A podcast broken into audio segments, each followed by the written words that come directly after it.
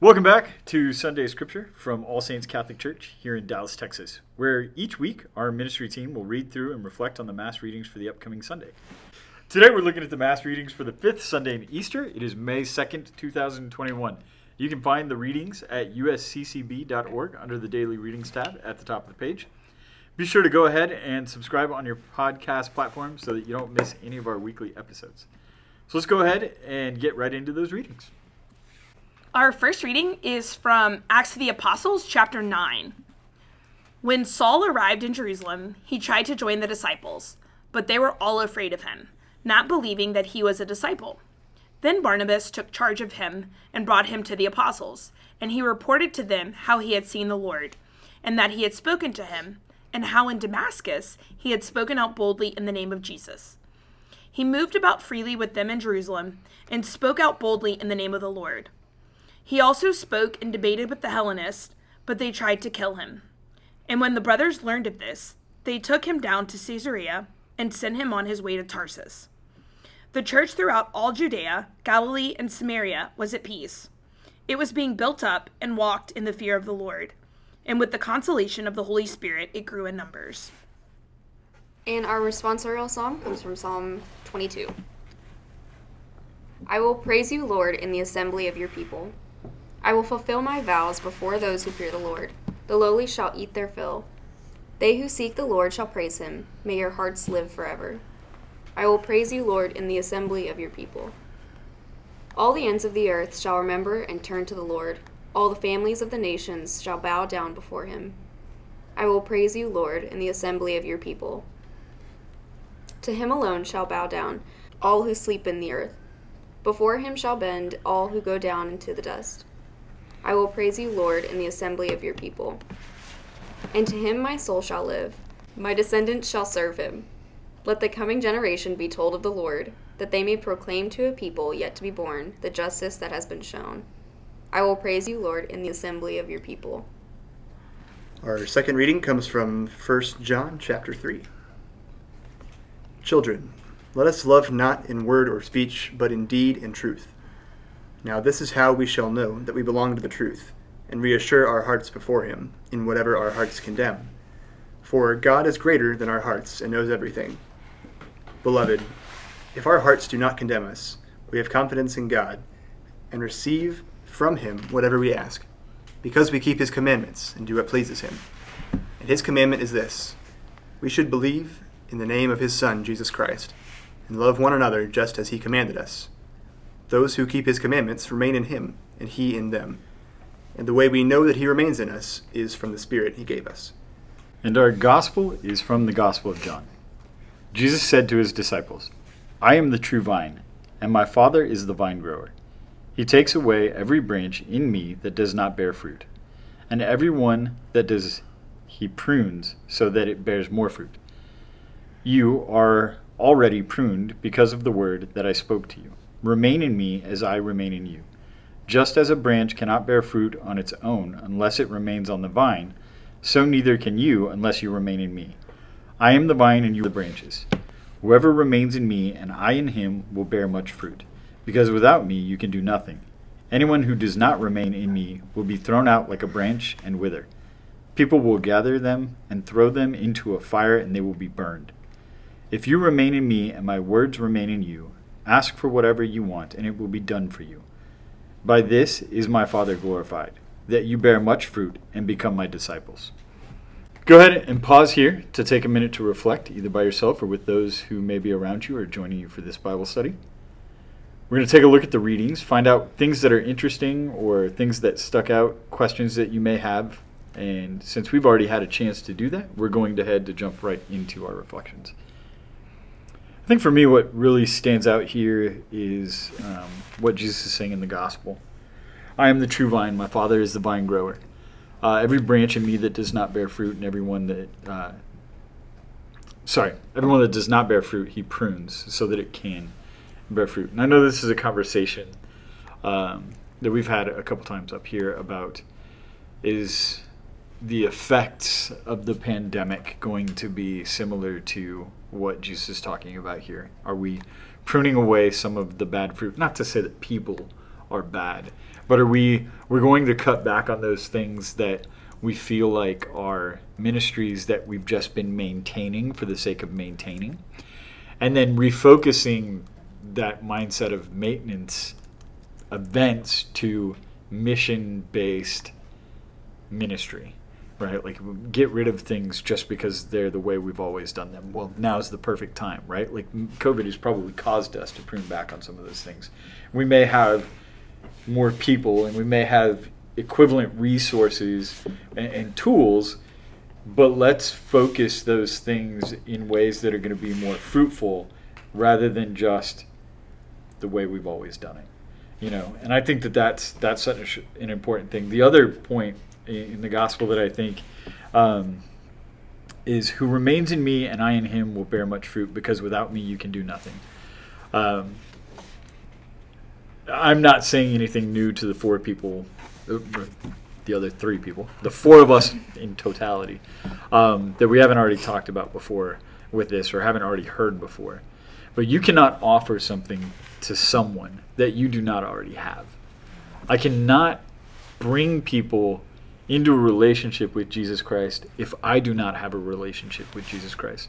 Nor can I even articulate what is true and good and beautiful about the Catholic faith unless I'm spending time with the Lord to be able to, to be fulfilled myself so that I can help fulfill that mission in other people or, or, share that message with other people. And I think that's such an important thing is that we, we can never get into a mindset of uh, the ministry of Paul or Andrew or Chelsea or Erica. It's, it's all of us working in a ministry that leads people into a relationship with Jesus Christ. Um, and I think that's what he's trying to empower the disciples with here, which then, of course, reflects directly back to our first reading of is Paul actually a disciple and what's he here for? Because we know that later in Acts of the Apostles, we also have the argument, or, or maybe it's in Corinthians that Paul says, if you think that you're following the church of Apollo or the church of me or the church of Peter, you're all wrong. We're all following the church of Jesus Christ. Mm-hmm. And that's the same thing with our ministry is um, if we remain in that relationship with Jesus Christ, the good fruits will come from those things. If it becomes about ourselves, then we, we need to be pruned away. Mm-hmm. I think in looking at that um, and kind of um, continuing and talking about the gospel, um, pruning in our lives, the life, you know, the life of the church, and looking at that and continuing with the gospel, and looking at the life of the larger church uh, community. Um, also, how do we look at our own lives and the priorities within our own lives, and like, what do we need to prune within our own life? Um, and we've had several conversations about like talking about priorities and like with the pandemic and how do we we focus our relationship with God and in encouraging people to come back to church. Um, I know even at the very beginning, I was looking at myself and going, okay, well, if you can go to the grocery store, you can go to mass. Mm-hmm. You know, if you can go to, um, you can go to Target to pick up whatever, like, that's not a nece- I mean, some of it was necessary, you know, for toiletries and whatnot, but some of it wasn't. It was just like I need to get out of the house kind of thing at various points. Um, but to really prioritize my life and be like, okay, well then you can go to mass for an hour. You can do, you know, spend time in prayer. You know, those are things that really need to take precedent. Um, but when does the Lord kind of put us in a place where we allow ourselves to be pruned by Him? And it's really the only choice that we have. Um, and he makes us aware of that of like okay it's time to get rid of some of these other things in your life um, but it also reminds us in the gospel that um, because of the word that he spoke to us we've already been pruned and I, I think i really take that as like we often feel like we've got to do certain things and like achieve something in order to be pruned but like in our effort to remain steeped in the word and remaining close to jesus like it's kind of already taken place within that. Um, and so it's not like, oh, you've got to earn, you know, you we can't earn God's love. We can't earn, you know, his favor. Like we're his his daughter, his son of God and like He's created us. He desires good things for each of us. Um, and because of that, if we want to stay close to Him, like He's going to do things anyway. Um, so, yeah, that's just one thing that stood out for me. Yeah, like kind of not how do we earn that, like, you know, mercy and grace from God back, but more so it's how do we step back into it. Um, and I think in that sense, like, not by any means that it's easy to take a look at the larger picture and kind of like try to understand what needs to be pruned from that perspective. But it can be very hard to realize, like, we have to start with ourselves and realize, like, how have I responded to things in the past, like, year? Like, where have I become, like, really bitter or really, like, lazy with certain things? Um, and how is that impacting different parts of my life, like kind of like growing weeds in different parts of my life to say. Um, in realizing, yeah, it's it can be difficult to realize that that's kind of where we have to start, and then we can start looking at like the bigger picture. Yeah, uh, something else, just kind of unrelated for what we've been saying, but um, I love in the first reading how you know, Saul shows up and everyone is distrustful, which I totally get it because um, you know he was on his way there to arrest them all, um, and he had arrested so many of their friends and family uh, for doing what he was now claiming to do. Um, and so I get that they didn't believe he was a disciple. They were suspicious. They thought he was uh, trying to go undercover or whatever it was. Um, and I love just that. You know, he shows up. They're all afraid of him. Nobody really wants to engage with that. But then Barnabas took charge of him, brought him to the apostles, um, and got things sorted out. Um, I don't know if Barnabas was like happy about it, but he at least took the mo- the opportunity to be charitable in that moment of like, let's let's give him a shot. Let's you know, um, let's look at this the way we ought to, but don't just kick him back out uh, when he comes in. And he's saying at least that he's he's seen the Lord and that um, he's already been preaching Jesus in Damascus.